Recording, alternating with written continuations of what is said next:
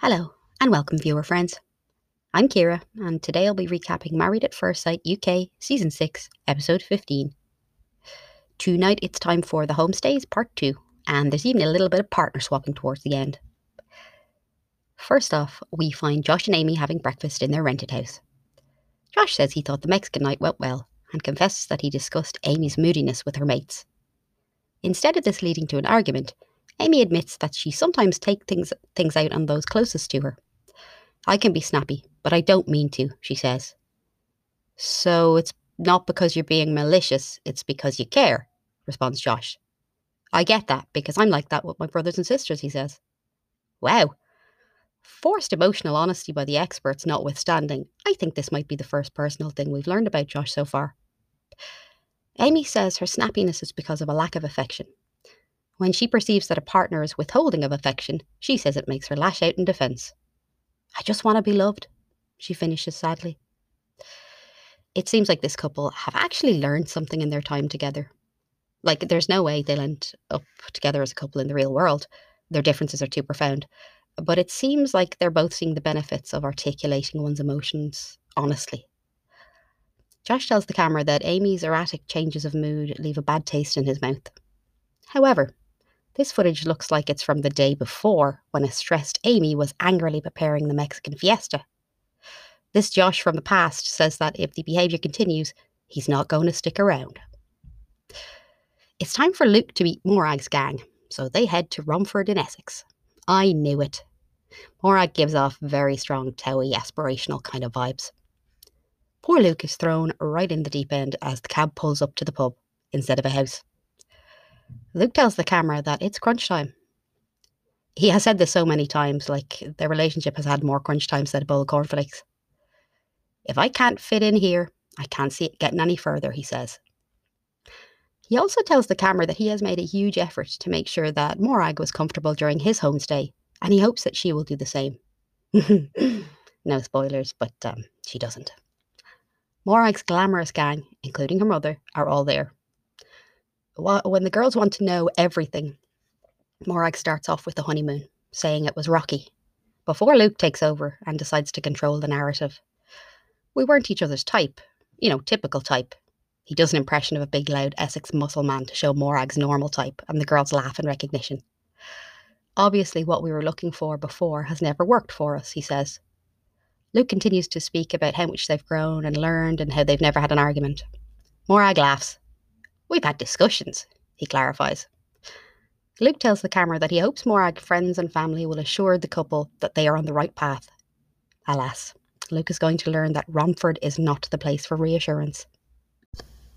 The action flips across the Irish Sea to County Antrim, thus resolving the mystery of whereabouts in Northern Ireland Dan is actually from.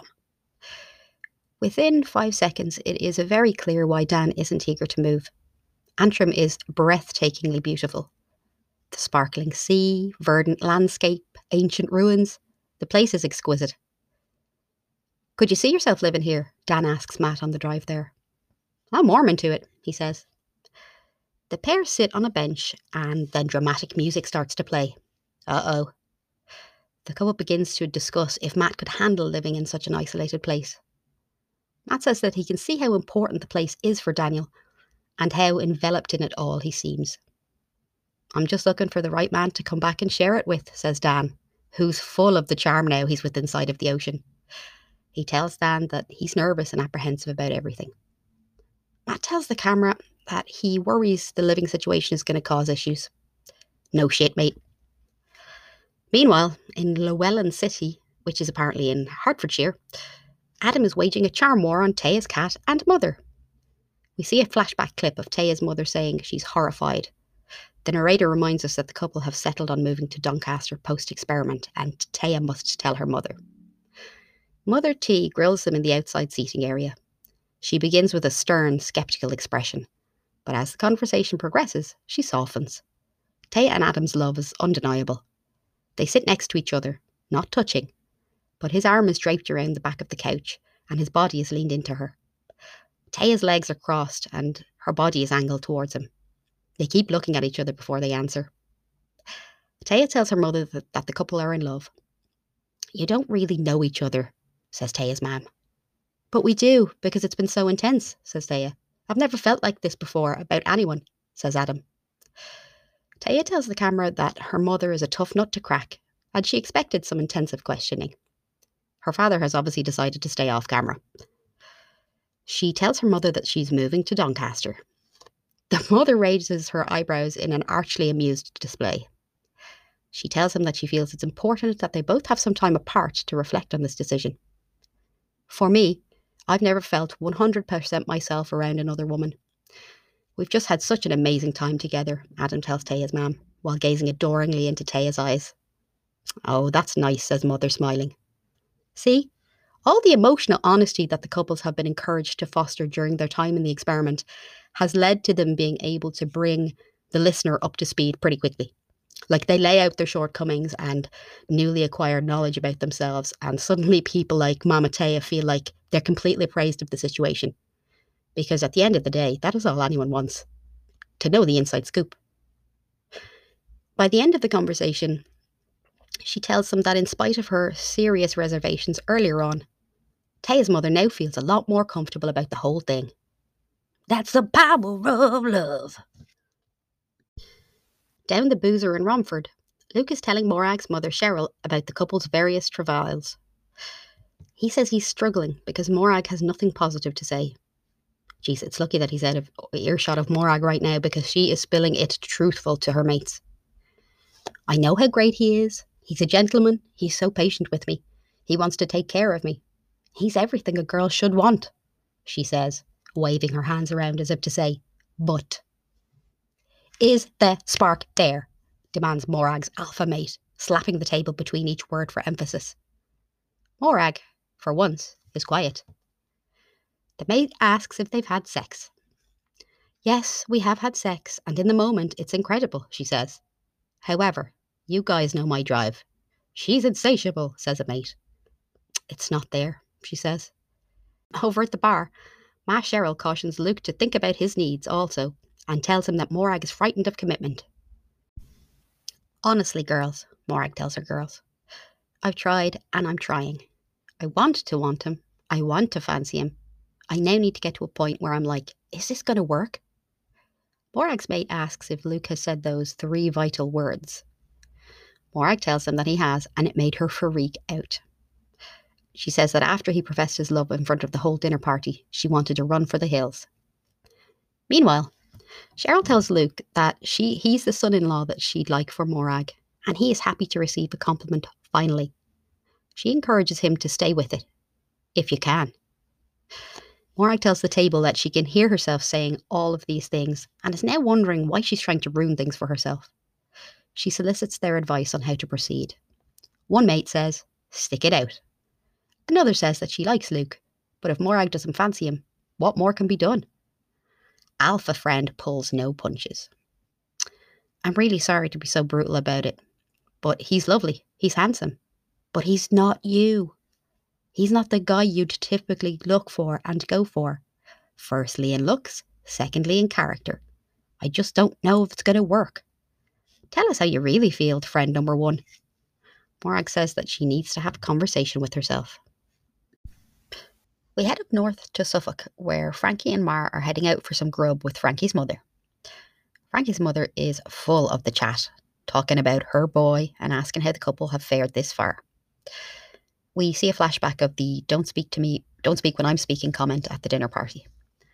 They confess to a few hiccups, and Frankie's mum assures them that hiccups just mean you care. Can my Frankie be a bit cranky? Mar asks, stroking his face. He won't be walked over, which I'm glad to see, says Ma. The mother won't acknowledge any fault in Frankie. He's not cranky, he just won't be walked over. He's not guarded, he just protects himself. Mar mentions that Frankie is fine expressing his feelings to Mar in private, but doesn't do it around other people. I'm afraid I'm going to have to call bullshit on this actually, because it's clearly untrue. As we saw at the boy BQ, frankly, Frankie is perfectly willing to express his feelings around the boys. Like he told them that he loved Mar. So we know he can be honest in front of men, or Marilyse alone, just not when there are other women present. Like, that's worrying, viewer friends. I'm no psychiatrist, but I'm sure it speaks to his inner feelings on women. Mar, having met Frankie's mother, has decided that this puts all of the bad behaviour in an acceptable context. Frankie is just a strong character, like his mother, and so all of her wariness, based on their past arguments, just dissipates. Oh, Mar. Frankie tells his mother that he might be moving home, and her face is the picture of happiness. Unsuitability of their relationship notwithstanding, it's a very sweet scene. Then she asks, Is it possible that I might get a grandchild from my son?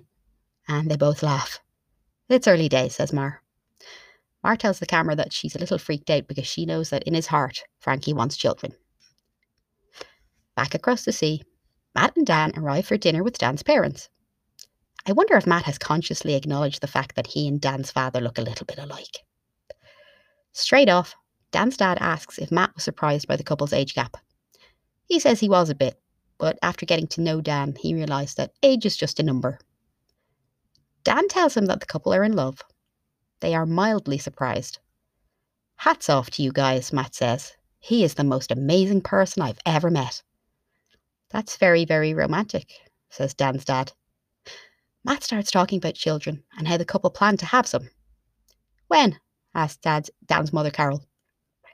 We're being realistic, says Dan. Within the next five to ten years. Do you not mind that you'd be older then? asks Carol. I mean, I know you'd both be older, but you'll be more older, she says, making everyone laugh. I think it's a good time. 44 or 45, says Matt. So you're saying five to ten years, but you're reckoning on five years, she says. Matt says that he wants it to be sooner rather than in 10 years when he's, you know, 50 and thus really old. That's not really old, laughs Carol, whose next birthday might actually be 50.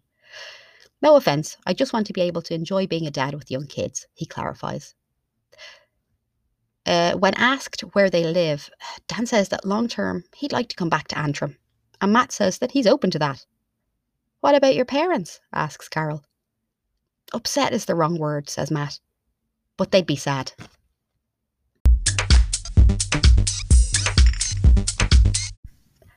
Back in Romford, Morag tells the camera that she's not sure Luke is ticking her boxes, in spite of his innumerable positive qualities. Luke and Cheryl return to the bar from the bar to a very frosty table. Luke takes a look around and says, Go on, grill me. How do you feel about Moo? Genuinely, she's one of the best people I've ever met. I see through all the bravado to the real Morag, he says. I think you're amazing, but she's an alpha, says Morag's boss level mate who happens to have a hand tat reading Queen. Alphas need someone else who's going to calm him down. The friend gets to her feet for emphasis, or possibly because they've been filming for such a long time that she's had too many bevs. She wants someone who's going to keep her on her toes. This woman is basically saying Morag needs, needs the same type of bloke that she's always had, because that's how it's always been. Fuck breaking old patterns. We're a crowd that likes meatheads, and so you can take your sensitivity and patience and fuck off back to Wales. That is complete bullshit, says Luke. I'm really easygoing, but there will be a point where she tries to push me over the edge. And that will be too much for you, says the alpha antagonist. No, it won't be too much. I won't put up with it, he says. Standing again, and this time punching her fist into her palm, Morag's mate says, She wants you to fight back, punch, fight back, punch, fight back, punch. Luke has lost patience. How do you know this, though? he asks testily. Cause we're the same, the friend says, with a new note of sympathy in her voice. You don't know me, says Luke. Mark it off your reality TV show bingo card. But she knows me, responds Morag.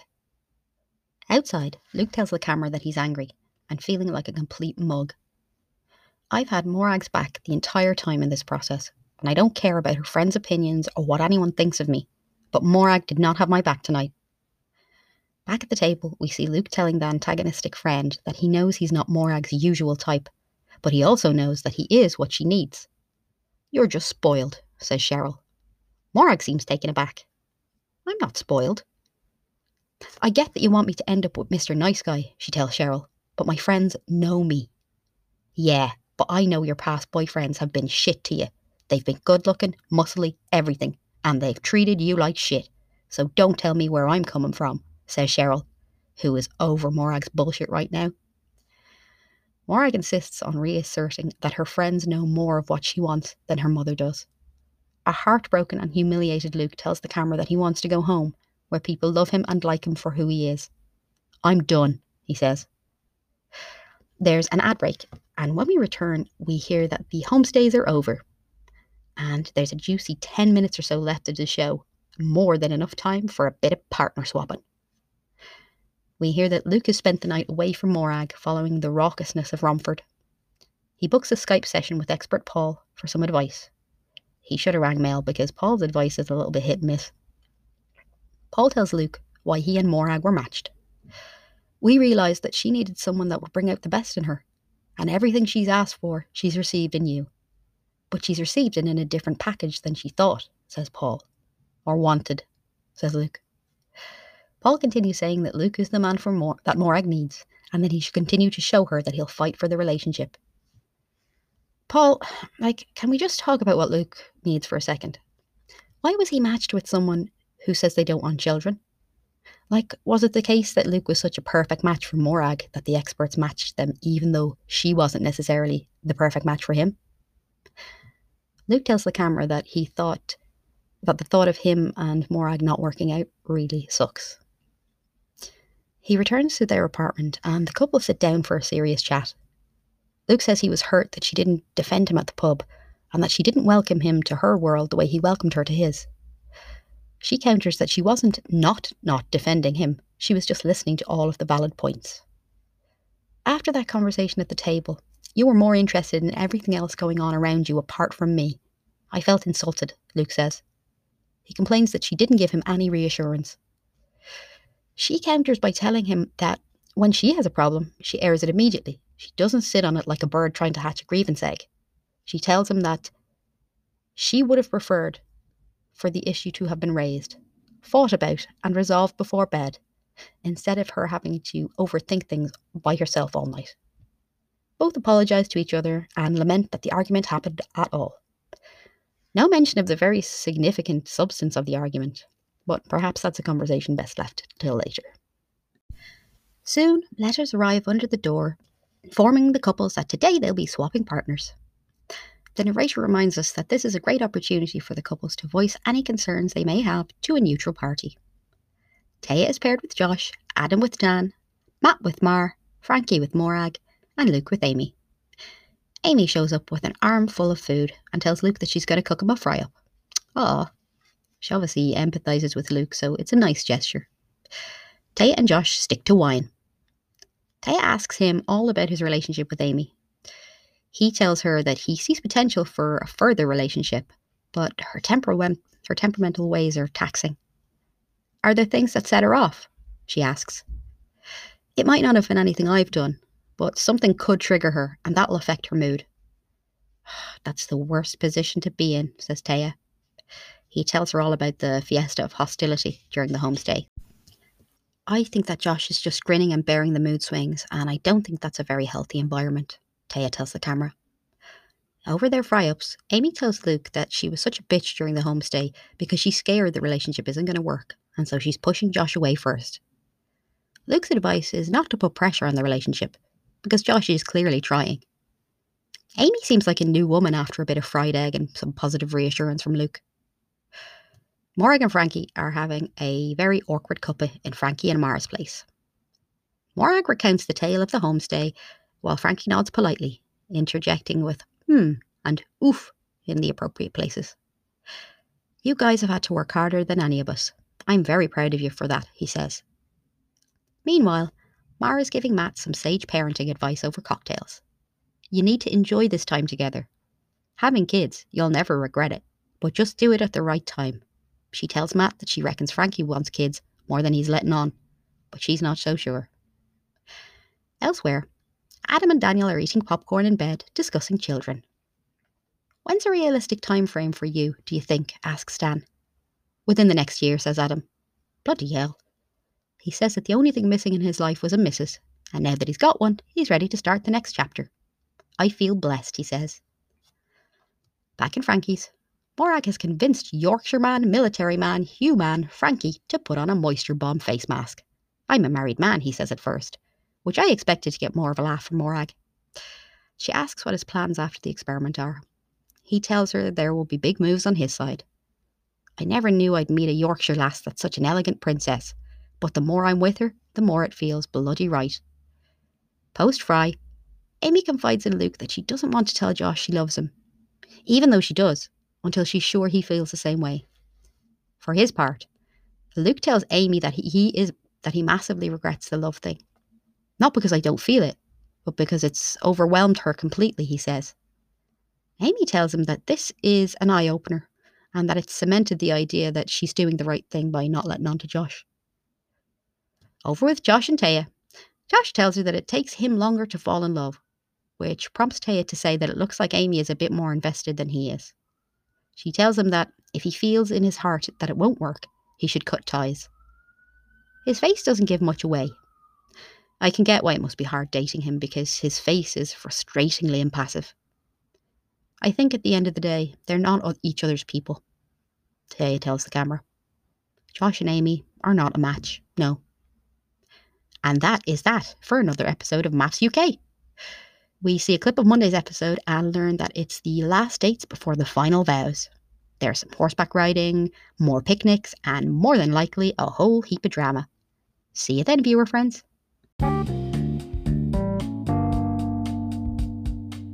Let me hear your thoughts. Get in touch with us on Twitter at Adventures in TV 2, or you can email me on Adventures in TV, TV spelled T E E V E E, at gmail.com. And you can find us on all the other places Instagram, Facebook, and everything at Be Unkind Rewind. See you then, viewer friends.